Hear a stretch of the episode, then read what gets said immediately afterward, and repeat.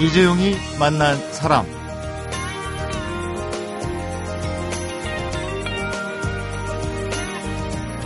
아이에게 국영수를 가르치는 시간의 5%는 경제 교육에 투자해야 한다. 한 재정 상담가가 아이들의 금융 교육을 강조하는 책을 펴냈습니다. 경제 교육이라고 해서 특별히 거창하거나 복잡할 거는 없는 거고요. 자녀에게 주는 용돈을 통해서도 얼마든지 돈의 개념은 물론이고 각종 금융 관련 교육, 경제 활동에 필요한 교육까지도 가르칠 수 있다. 이렇게 얘기합니다. 그래서 오늘은 우리 아이 부자의 싹을 펴낸 이성준 재정 컨설턴트를 만나서 초등학생부터 대학생까지 우리 아이 용돈 관리부터 경제 교육은 어떻게 시켜야 하는가 상담을 받아보도록 하겠습니다.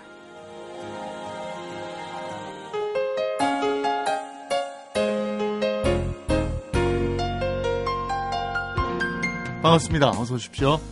네, 반갑습니다. 네, 오늘은 이성준 재정 컨설턴트와 함께 합니다. 네, 재정 컨설턴트, 재정 상담가인데 주로 상담 분야가 어떤 분야입니까? 어, 주로 이제 가정의 재정 문제를 다루는 컨설팅을 하고 있습니다. 네, 중요하네요. 가정의 재정 문제, 네. 저축을 네. 포함해서 투자까지. 네, 그렇습니다. 예. 국영수를 가르치는 시간에 5%를 경제 교육에 투자해야 한다. 이렇게 얘기하셨어요. 예. 네.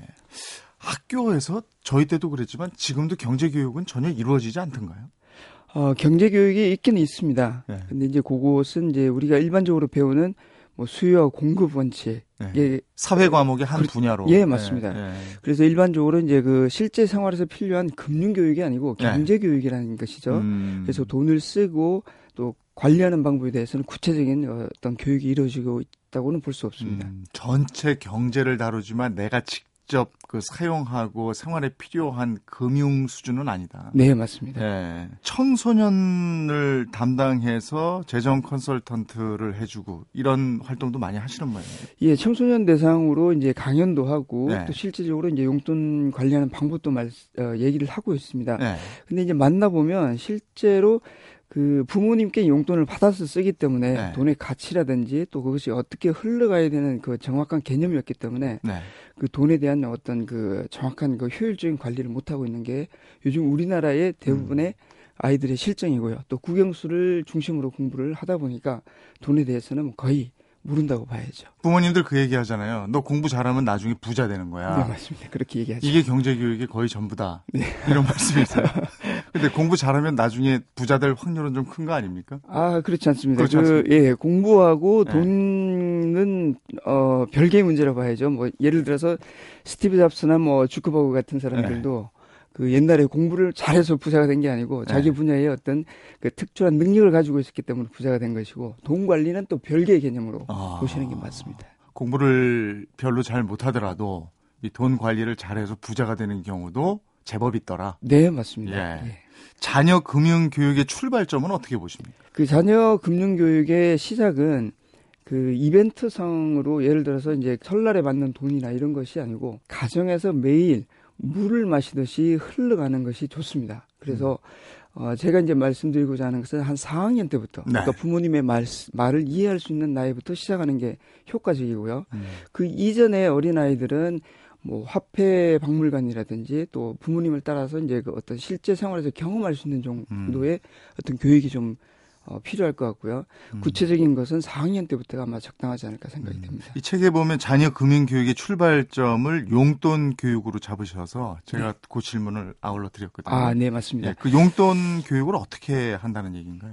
아, 용돈은 이제 그 도, 요즘 아이들은 돈을 교환 가치로 받기는 이해를 하지 못합니다. 네. 예를 들어서 장난감을 사고 싶은데 그 옆에 과자가 붙어 있어요. 네. 그러면 그 아이는 돈을 받아서 그 과자를 사고 아니 그 그 장난감을 필요한 것을 사고 과자는 버립니다. 어. 이런 어, 시대까지 왔거든요. 네. 이게 무슨 얘기냐면 자기가 필요한 것을 두 개 다 필요한 것이 아니라 하나가 필요하다 그러면 나머지는 버릴 정도로 돈에 대한 개념이나 가치를 정확히 이해하지 못하고 있다는 것이죠. 음. 그래서 이 용돈이 시작되는 시점부터 이것을 정확하게 전달할 수 있는 교육이 있어야 된다는 음. 것이죠. 그러면 용돈은 그 언제부터 주는 게 바람직할까요? 용돈은 돈에 대한 이해가 정확하게 있, 어, 생기는 데부터가 좋은데요.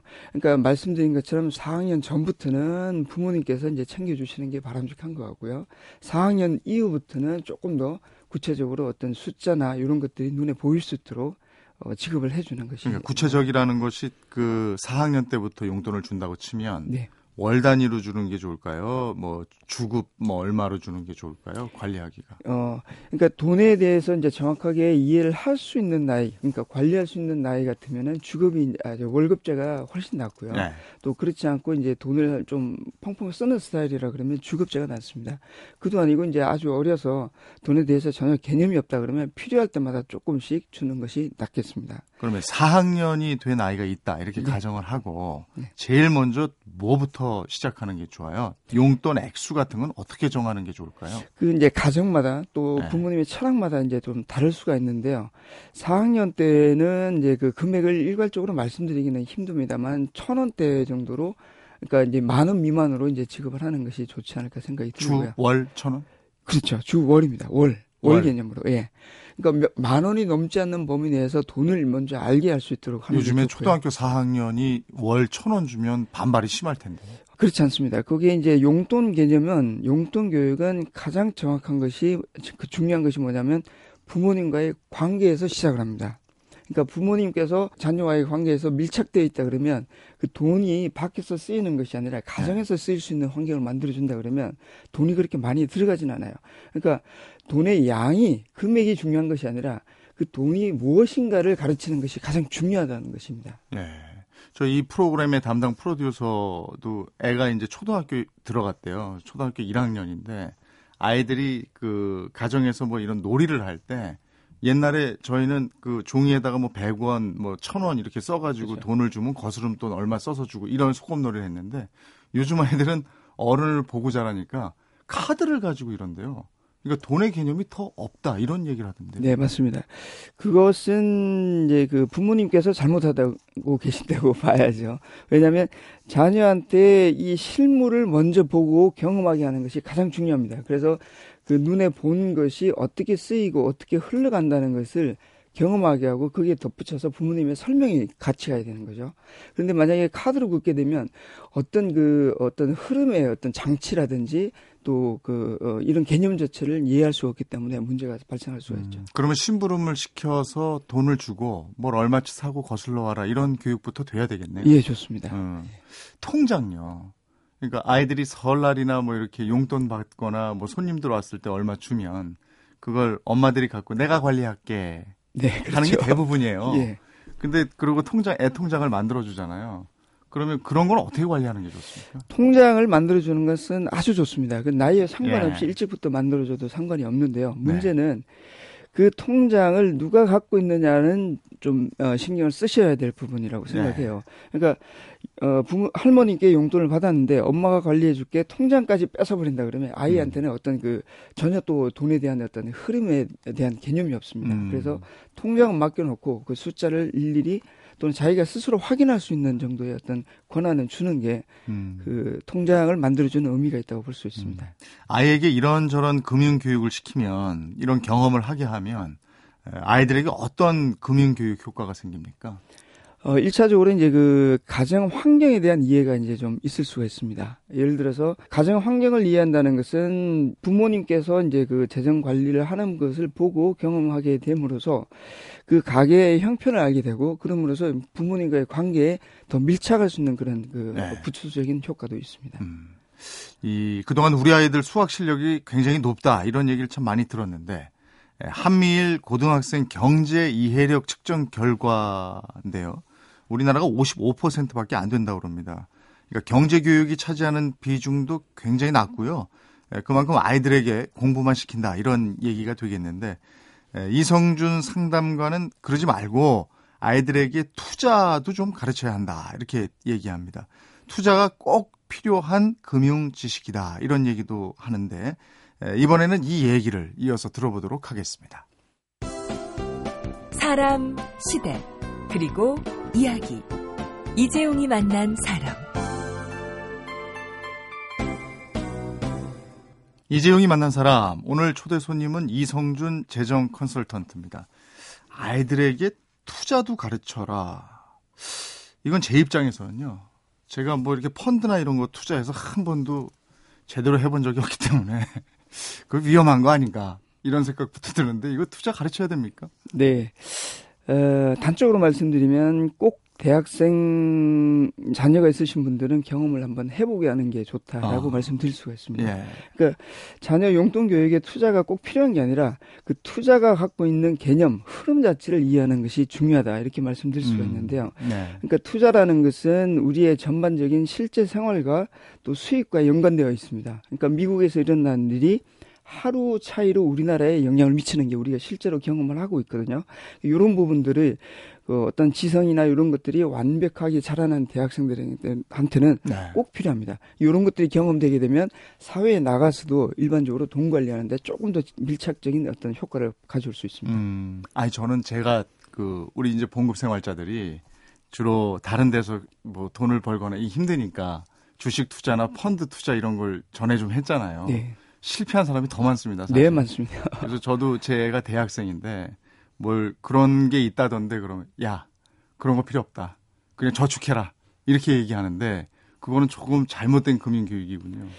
어, 예전에 비해서 우리나라가 이제 그 투자 환경이 안 좋아졌어요. 안 좋아졌다는 얘기는 네. 나라가 힘들어졌다는 얘기가 아니라, 그러니까 이제 선진국형으로 가면서 물, 어, 투자 수익률이 굉장히 낮아졌다는 얘기입니다. 네. 그래서 투자를 해서 수익을 내는 것에 있어서 가능성이 떨어졌다는 건 사실이거든요. 음, 근데 아이한테 이 투자가 필요한 건 뭐냐면 그 수익이 목적이 아니라 이 아까 말씀드린 전반적인 흐름을 이해하는 데는 네. 요게 필요하다 이렇게 말씀드릴 음. 수가 있죠. 만약에 현재 중학교 2학년 정도인 아이가 예, 그동안 모아놨던 세뱃돈, 뭐 용돈 이런 통장을 저한테 주세요. 그 제가 한번 투자 한번 해보겠습니다. 이렇게 얘기를 하면 이거 어떻게 해줘야 됩니까? 글쎄요, 그 수치상으로는 이제 중학교 2학년이면 네. 사실 그 관념적인 생각이 그렇게 성장했다고 볼 수는 없거든요. 네. 관념적인 생각이 성장하지 않았다는 얘기는 머리에서 굴러가는 것하고 실제 생활의 차이를 정확하게 이해를 하지 못한다고 볼 수가 있습니다. 네. 그렇기 때문에 그 나이에는 주기에는 조금 문제가 있지 않을까 생각이 들고요. 어, 제, 제 자녀라 그러면 고등학교나 대학생부터 아. 지급을 해서 그 한정적인 금액에서 한번 투자를 해보는 것이 어, 권유할 수 있는 만한 일이다 이렇게 음. 일단 그럼 한 대학생 정도로 잡고 네. 어, 투자 공부를 좀 해보자. 네. 자, 뭐부터 할까? 이렇게 되면 뭐부터 제시를 해주시겠습니까? 어, 만약에 아빠가 그 투자에 대한 어떤 그 지식을 전달할 수 있는 형편이라 그러면 주식도 괜찮아요. 네. 근데 만약에 그렇지 않다 그러면은 이제 펀드 간접 투자를 먼저 신- 어, 진행을 해서 네. 경험을 해보고 또 이제 그 주식으로 나아가는 게 맞겠다 생각이 듭니다. 음, 그 아이들도 아르바이트를 좀 해봐야 한다 이렇게 쓰셨어요. 실제로 요즘 아르바이트 하는 학생들이 참 많던데 그 아르바이트를 해서 돈 벌면 그러면 용돈을 좀 절충해도 되나요? 용돈을 너 네가 버니까 용돈 안 준다 이렇게 해도 되나요? 어, 아르바이트를 하게 된다 그러면 자녀들이 아마 돈을 그 용돈을 적게 줘도 되지 않을까 생각이 듭니다. 왜냐하면 자기가 번 것하고 부모님께 받은 돈하고 쓰는 그 가치가 다를 수가 있거든요. 네.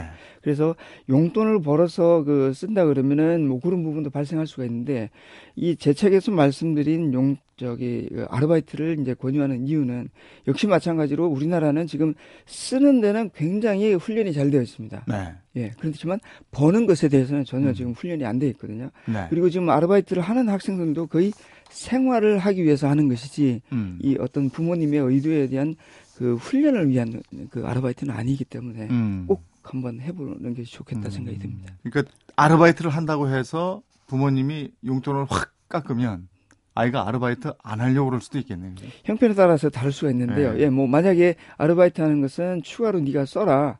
하지만 용돈은 그대로 주겠다라고 할 수도 있는 것이고요. 음, 음. 뭐또 반대로 어느 정도는 뭐 네가 충당해서 써라. 이것은 음. 부모님의 판단과 가치가 필요하다고 하겠습니다. 이성준 선생님은 자녀가 셋인 것 같아요. 네, 맞습니다. 보니까 댁에서는 어떻게 하고 계십니까? 저희 집은 조금 어, 독특한데요. 큰 놈은 다람쥐형입니다. 그러니까 돈을 잘 안 쓰는 스타일이에요. 네. 둘째는 기분 팔아서 막 씁니다. 그리고 이제 셋째는 아직 돈을 잘 모르고요. 네. 그래서 그 첫째 같은 경우는 이제 그 나이 중학교 때부터 이미 그 월급제로 진행을 했었어요. 네. 하지만 이제 돈이 누수가 거의 없더라고요. 그래서 안심하고 줄 수 있는 상황이고 둘째 같은 경우는 주면 그 다음 날 없어져요. 네. 친구들하고 그냥 다 사먹고 뭐 이런 네. 스타일이라서 줄 때 조금 조심을 합니다. 그래서 둘째는 지금 아직도 이제 주급제로 주고 아. 있고요. 첫째는 뭐 중학교 때부터 이미 그 월급제로 지- 저도 좀 진행. 좀 알뜰하게 모아서 쓰는 친구한테는 월급이 낮고 네, 그렇죠. 그 다음에 막 쓰는 친구한테는 주급 정도 그렇게 주는 게 낫다. 네, 맞습니다. 근데 월급 효과는 용돈 교육의 효과는 월급제가 훨씬 좋습니다. 음. 왜냐하면 자기 스스로 계획을 세우고 쓸 수 있는 환경이 그렇죠. 되거든요. 네. 그래서 월급을 받으면 주 단위로 다시 음. 나눠서 그걸 쓸 수 있도록 하고요. 그다음에 친구하고 만났을 때 언제 뭘 먹겠다라는 계획까지 나오게 됩니다. 네. 그래서 생활의 일련의 순서를 정할 수 있기 때문에 네. 월급제가 좋습니다만 어, 말씀드린 것처럼 제 둘째처럼 이렇게 막 쓰는 스타일 같으면은 네. 주급제로 나눠서 주는 것도 훈련을 시키는 것도 좋습니다. 근데 아마 듣는 분들이 이것도 궁금하실 것 같아요. 한 초등학교 6학년 정도, 그리고 중학교 3학년, 고등학교 1, 2학년, 대학생, 용돈이 평균적으로 어느 정도일까? 내가 지금 주고 있는 용돈이 적합한 걸까? 이런 궁금증도 있을 것 같거든요. 아, 그 참 어려운 질문인데요. 네. 그러니까 부모님의 경제력의 차이가 있을 수가 있고요. 또 네. 가정 환경이 있을 수가 있고 또 자녀의 성향이 또 있을 수가 있습니다. 네. 그래서 일반 일반적으로 말씀드리기는 좀 힘듭니다만 대체적으로 말씀드리면 그 대학생들은 20만 원 이상 씁니다. 그러니까 그거는 순수한 용돈이고 아니, 사실 저희 애는 더 써요. 예, 그렇죠. 지금 대학교 3학년인데요. 예, 제가 이제 말씀드린 건 가장 적게 말씀드린 거고 아, 예. 그렇기 때문에 이제 거기 이제 그또뭐 식사비라든지 뭐 이런 것까지 계산하면 더 많고요. 네. 그리고 이제 고등학교 같은 경우는 한 5만 원 이상, 20만 원 쓰는 가정도 있더라고요. 예. 예, 그런 것도 있고 중학교는 한 뭐한 2, 3만 원 정도인데 요것도 뭐 자녀나 아까 말씀드린 것처럼 화성, 환경에 따라서 이제 뭐- 뭐 많이 달라질 수가 있기 때문에 그 중요한 거는 이제 아이를 훈련시킬 때 주급제로 진행을 해 나가면서 월급제로 이제 가는 것을 목표를 정하고 네. 관리를 해 주는 것이 도움이 됩니다. 사실 요즘에는 그 물가 수준을 감안할 때 아이들하고 친구들하고 야 네가 떡볶이라도 한번 사라 정도가 되면 확 올라가더라고요. 이게. 네, 맞습니다. 그게 그게 피자가 되거나 햄버거가 되면 또 올라가요. 사실 이제 그런 부분들은 이제 그 아이들이 내는 게 아니고 부모님께서 이제 거의 그때 그때 이제 예. 용돈 외에 별도로 지급을 하기 때문에 네. 아이들 용돈에서 처리하는 금액은 아니다. 이렇게 말씀드릴 음. 수가 있는데 뭐 그것까지 처리할 수 있으면 용돈은 더 올라갈 수가 있겠죠. 예, 청소년들이 또 이해하기 어려운 금융 지식 가운데 하나가 신용에 관한 정보라고 그럽니다. 이 핸드폰 요금을 미납해서 청소년들이 신용 불량자가 되는 경우가 종종 있고요. 또 대학생들도 금융 문제가 많이 발생하고 있다고 합니다. 그래서 이번에는 투자에 이어서 신용과 대출과 관련해서는 어떤 금융 교육이 이루어져야 하는지 이 부분을 좀 들어보도록 하겠습니다.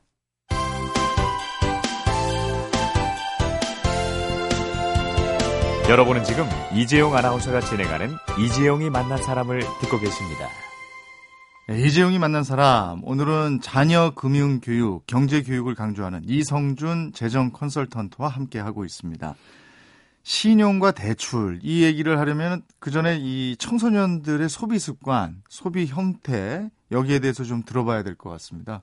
청소년들 요즘 소비 습관 어떻습니까? 우리나라는 쓰는 것부터 이제 훈련을 받습니다. 그러니까 부모님께 그 뭐 아르바이트나 뭐, 어, 뭐 이런 것들은 필요 없으니까 국영수만 잘해서 좋은 대학만 가라. 네. 그게 돈 버는 거다. 이렇게 말씀을 많이 네. 하시거든요. 근데 사실은 이제 그것하고 이것하고는 별개예요. 네. 돈을 쓰는 것하고 버는 것은 그 공부하고는 사실 별개입니다. 뭐 예, 예를 들어서 그 지금 이제 아주 그 재정 에, 재정적인 부분에서 큰 돈을 벌고 있는 사람들이 옛날에 공부를 잘했던 사람들이 사실 별로 없거든요.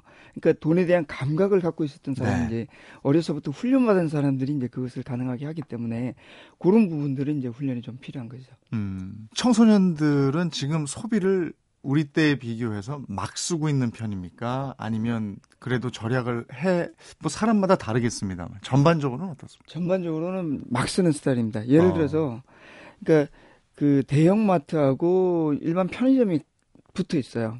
그러니까 부모님 같은 경우는 이제 거의 100%가 대형마트를 갑니다. 그래서 여러 가지 상품들 비교하고 가격을 비교해서 삽니다만 우리 아이들은 거기 들어가서 줄을 서서 결제하는 것이 귀찮아서 편의점 가서 물건을 사는 게 거의 대부분입니다. 거기가 조금 더 비싼데. 예, 그렇죠. 한 예. 보통 한 10에서 20% 정도는 비싸니까요. 예. 근데 이 부분이 왜 이렇게 일어나느냐면 돈이 이게 지금 가치가 어느 정도 그러니까 부모님께서 벌어서 이게 어떻게 흘러가고 있다는 것을 정확한 개념이 없기 때문에 이렇게 쓰는데 지장이 없다는 것이죠. 음. 카드를 그 학생들한테 그냥 주고 너 가서 뭐 이거 사 이렇게 하는 분들도 있어요. 돈으로 용돈을 안 주고 그거는 안 좋겠네요. 예, 그렇죠. 대학생 정도면 뭐 크게 문제가 없겠습니다만 저희 부모, 부모도 이제 가끔씩 그런 일을 하는데 이건 잘못됐다고 생각을 해요. 왜냐하면 그 실제 현금하고 물건하고 교환되는 걸 실제로 볼 수 있으면 훨씬 더 그 교육적인 효과가 크거든요. 근데 이제 카드로 긋게 되면 어떤 흐름 자체를 이해할 수가 없기 때문에 이게 어떤 그, 어, 그 구조로 해서 이게 물건을 사게 되는지가 정확하게 이해가 없다면 도움이 안 되죠. 근데 부모들 중에 그 카드를 주는 사람들은 왜 그러냐면 요즘에 카드를 쓰면 띵동 하고 이게 와요. 네. 그러니까 얘가 어디서 뭘 샀는지를 감시할 수 있어요. 그러니까 이제 그것은 부모님께서 편하신 것이지 아. 자녀애한테는 도움이 안 된다는 것입니다. 네. 네. 이제 신용과 대출에 관한 얘기를 좀 하겠습니다 했는데 신용과 대출 교육은 이건 왜 시켜야 됩니까? 우리나라는 이제 그 거의 지금 이제 그 신용 사회로 거의 들어섰다고 볼 수가 있거든요. 네. 그 지갑에 5만 원 이상 들고 다니는 사람이 많지가 않아요. 거의 지, 어, 현금 카드나 아니면 신용 카드가 뭐몇 장씩 들어가 있는데 네. 우리 아이들이 성장해서 사회에 나갈 때 좀 되면 아마 이 환경은 더 심화될 것입니다. 네. 그렇기 때문에 이 문제를 미리 어렸을 때부터 교육을 하고 경험을 해놓는 것이 중요하다고 봅니다. 음. 그 제가 아까 카드 말씀드린 것도 이 신용과 대출에 대한 얘기에서 이어지는데 신용하면 신용 카드잖아요. 그래서 카드 교육을 시키는 게 좋지 않을까 해서 카드 주면 어떨까요 하고 여쭸는데 별로 안 좋게 말씀하셨거든요. 그러니까 그게 때가 있다는 것이죠. 아. 예. 그러니까 이제 대학생들도 사실은 이제 그 얼마 전까지만 해도 대학교 앞에 카드사 회사들이 버스를 이제 갖다 놓고 대출 영업을 했었다고 그래요. 네. 예. 그러니까 대학생들이 이제 그 개념을 정확하게 모르기 때문에 대학생들도 막 거기서 그것을 이제 쓰고 하는 그런 네. 상황들이 만들고 하는 상황들이 있었거든요. 그 도깨비 방망인 줄 알죠? 예, 맞습니다. 네. 그렇기 때문에 이제 그게 어느 정도 신용 교육이 이루어진 다음에 신용 카드가 주어지는 게 네. 순서가 맞, 맞다고 볼 수가 있거든요. 음. 근데 그 전에 신용 카드를 먼저 만들어 주게 되면 문제가 생기죠. 그러니까 음. 이, 이전에 그런 일이 있었어요. 그러니까 아빠 카드 신용 카드를 훔쳐서 네. 차 사고 뭐 몇 천만 원을 이렇게 쓴 그런 그 사고들이 있었던 것은 말씀드린 것처럼 이제 신용에 대한 교육이 없었기 때문에 이, 이런 문제가 생긴 것이죠. 그 대학생쯤 되면 이런 교육은 꼭 필요하겠어요. 반드시 필요합니다. 네. 근데 이제 문제는 대학생이 되면 부모님과의 대화가 단절되기 때문에 네. 이미 금융교육이 좀 늦다고 볼 수가 있죠. 그래서 아. 초등학교부터 이미 네. 서- 어, 생활 속에서 이런 것들이 이제 전달이 될수 음. 있는 환경이 필요합니다. 음. 자녀가 부모에게 용돈을 언제부터 어느 정도 규모로 받았으면 좋겠습니까? 이런 질문을 드렸습니다만은 이번에는 그렇다면 용돈을 끊을 때가 있잖아요. 이제 어느 정도 다 주고 나면 뭐 대학교 들어갈 때부터 뭐 네가 벌어서 네가 써라라든지 아니면 대학교 졸업할 때부터 이제 너도 사회에 첫 발을 내디뎠으니까 어떻게 해서든지 네가 취직하든 뭐든 네가 알아서 써라. 용돈은 언제부터 끊어야 됩니까? 아, 그것도 참 어려운 질문인데요. 예. 일반적으로는 우리 부모님들이 이제 그 자기의 연금은 포기할지라도 자녀 교육이나 이런 부분들은 포기하지 못하는 것처럼 예. 그 출가를 할 때도 집을 사주는 게 지금 사실 어, 상황이지 않습니까? 그 전세금 대줘야 되는 걸 뭐 기본으로 알고 계시잖아요. 네, 그렇죠. 예. 외국에는 그렇지 않거든요. 그렇죠. 예. 예. 그럼 만약에 저한테 이제 그 어, 너는 어떻게 할 거냐 음. 묻는다 그러면 저도 잘 모르겠어요. 음. 자녀한테 전세금을 줄지 말지 모르겠는데 네. 자녀한테 용돈을 끊을 수 있는 상황이라는 것은 자녀에게 소득 능력이 발생할 시점과 맞물려 있다라고 보는 게 맞지 않을까 생각이 들고요. 네. 그렇다고 해서 뭐 대학을 졸업하고도 취직 않고 이렇게 캥거루족처럼 네. 그렇게 사는 자녀한테 계속 이제 용돈을 주는 것은 맞지 않다고 봅니다만 음. 어 일정 시점 그러니까 소득이 발생하는 시점에 맞춰서 그러니까 대학을 졸업하는 시점이 되지 않을까 생각이 듭니다. 부모가 자녀에게 꼭 심어줘야 할 금융 교육 네. 단계별로 좀 말씀해 주시겠어요? 초등학교 땐 이런 거, 중학교 땐 이런 거, 고등학교 땐 이런 게 필요하다. 초등학교 때는 이제 네. 그 용돈의 아저 그 용돈을 통해서 돈의 가치 음. 그러니까 이제 이게 어느 정도의 가치를 가지고 있더라 경험 중심으로 이제 그 가르치는 게 좋고요. 돈의 가치를 예. 경험 중심으로 가르치는 시기는 초등학교 시기. 네, 그렇죠. 중학교가 되게 되면 이제 구체적으로 용돈이 지급되는 시기고요. 또 네. 친구 관계도 넓어지기 때문에 음. 용돈이 필요합니다. 음. 요때는 이제 용돈을 지급하는 방법에 대해서 고민을 하시는 게 좋습니다. 그러니까 1급제로 주는 것이 마땅한지 아니면 주급제, 월급제가 나은지 이런 구체적인 방법들이 좀 동원이 되어야 될 부분이고요. 그건 이제 음, 부모가 고민해야 되는 부분이고. 네, 맞습니다. 그 아이들한테는 어떤 교육이죠? 그러니까 어, 그 이제 부모가 고민할 문제지만 사실은 아이에 관한 문제이기 때문에 이것은 이제 협상을 통해서 진행을 하는 게 어. 어, 좋습니다. 그러니까 실질적으로 용돈의 운용 방법 같은 걸 지도해 주면 그렇죠. 좋겠네요. 예? 중학교 예. 때는 그런 부분에 이제 예. 중심을 하는 게 좋고요. 예. 고등학교 때는 이제 생각이 좀 더 깊어지고 넓어지기 때문에 투자라든지 아르바이트라든지 음. 이 버는 부분에도 좀 신경을 써주시는 게 도움이 될 것 같고요. 음. 대학교에 들어가게 되면 이제 신용이라든지 실제 사회생활에서 필요한 부분들 음. 이런 것들을 다뤄주는 게 좀 좋겠다고 생각이 됩니다. 음. 그게 지금 이게 그 학교에서 경제나 금융을 집중적으로 가르쳐 주는 것도 아니고 그렇다고 부모들이 일일이 이걸 하기도 좀 애매하다. 그 뭐 좋은 뭐 방법이 있습니까? 뭐 서적이라든지 뭐 참고할 만한 것들이 있습니까? 사실은 이제 이게 어려운 것처럼 들리지만 네. 어렵지는 않습니다. 뭐 책을 동원하는 것도 도움이 되지만 실제 부모님께서 생활하시는 그 재정 상황을 아이들한테 이제 가감 없이 노출하는 것도 방법이 돼요. 저희 음. 부부 같은 경우는 이제 생활비가 카드비가 이- 이번 달에 얼마 나왔는데 지난달보다 조금 더 많이 나온 것 같다. 이런 얘기가 아이들한테는 이제 그 교육이 될 수가 있거든요. 뭐 이런 것들. 그다음에 이제 전기세나 이런 것들도 이제 그 뭐 월별로 차이가 나지 않습니까? 이런 것들은 이제 그 영수증을 모아서 이렇게 쭉 한번 분석하는 부부간의 그 시간을 갖, 갖더라도 아이들이 이제 그 간접적으로 들을 수가 있기 때문에 교육이 됩니다. 그래서 실제 생활에서 부모 부모가 이 재정적인 문제를 서슴없이 이제 서로가 다룰 수가 있다 그러면 자녀한테 그것은 자연스럽게 넘어가고 교육이 될 수가 있습니다. 음. 그 집에 이제 항상 그 집도 어른들도 이제 쪼들리잖아요. 그냥 항상 봉급 생활자라는 게 한 2, 30만 원 더 있으면 좋겠고 그 그렇더라고요. 억대 연봉을 받는 사람들도 항상 월급이 부족하다고 얘기하는 거더라고요. 근데 부족하다고 아이들한테 얘기를 해야 되는지 야, 걱정하지 마. 내가 너 다 교육 시켜 줄 만큼 벌어. 이렇게 호언장담을 하는 게 좋은 건지 그것도 잘 모르겠어요. 호언장담은 초등학교까지만 통합니다. 아. 중학교 들어가게 되면 이제 아무리 아빠가 큰 소리를 쳐고 엄마가 괜찮다고 얘기를 해도 그 뒤에 흘러가는 얘기는 다 알게 됩니다. 음. 예. 오히려 어, 갈등이 생기고 문제가 생길 가능성이 많죠. 음. 오히려 아빠 망했다. 나 좀 도와다오. 이렇게 얘기하는 게 더 낫지 않을까 생각이 듭니다. 아, 솔직하게. 예. 예.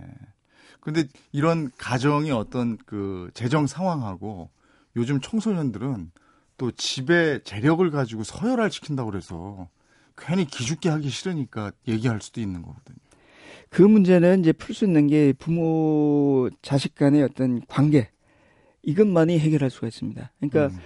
그 부모와 자녀 간의 관계가 밀착되어 있다 그러면 그 문제에서 흔들리지는 않습니다. 근데 부모와 자녀 간의 관계가 벌어지게 되면 외부적인 부분이 자기를 흔들게 되는 것이죠. 음. 그래서 어, 이 금융 교육은 이 돈 문제가 아니라 사실은 이제 부자와 부녀 간의 관계, 또 모녀와 모자 간의 관계라고 할 수가 있는 것이죠. 음. 그러니까 금융 교육에 제가 얘기를 들어보니까 시작점은 아무리 자녀가 어리다고 해도 뭐 너무 어리면 안 되겠지만 청소년 정도 되면 이제 이해할 수 있는 사고를 가지면 가족 회의를 통해서 가족의 전반적인 재정 상태를 공유하는 것. 그게 굉장히 중요할 것 같네요. 네, 맞습니다. 옛날에는 뭐 미국에는 그랬다 그러더라고요. 그 자녀 교육은 밥상에서 시작한다고. 그러니까 이달에 뭐 저 월세가 얼마인데 갚아야 될 금액이 얼마다 이런 얘기를 부부간에 얘기를 하게 되면 자녀가 똑같이 밥을 먹으면서 듣는 거예요. 네. 뭐 이런 어, 개념이죠. 네. 알겠습니다. 오늘 도움 말씀 고맙습니다. 네, 감사합니다. 그대는 내게 행복을 주는 사람, 당신은 사랑받기 위해 태어난 사람, 지금도 보고 싶은 사람은 그때 그 사람.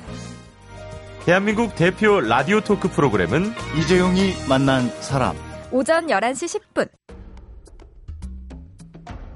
이재용이 만난 사람. 오늘은 자녀 금융 교육, 우리 아이 부자의 싹을 펴낸 이성준 재정 컨설턴트를 만나봤습니다. 우리나라 청소년들은 돈을 쓰는 것부터 배운다고 합니다. 아, 대부분 사고 싶은 것이 있으면 무조건 사고 보는데요. 아, 이런 씀씀이에서도 광고나 유행, 친구를 따라 산다는 이 모방 소비가 80%를 넘는다고 합니다. 에, 바로 이 부분이 다른 나라 청소년들에게서는 볼 수 없는 현상이라고 하는데 에, 점심 식사 하시면서 자녀 경제 교육 이대로 괜찮은지 이 부분도 좀 고민을 해보시면 어떨까 싶습니다. 그 식사하시면서 얹히지 않는 한도 내에서 말입니다. 자, 이재용이 만난 사람 오늘은 이승환의 사자왕 들으면서 인사드리겠습니다. 고맙습니다.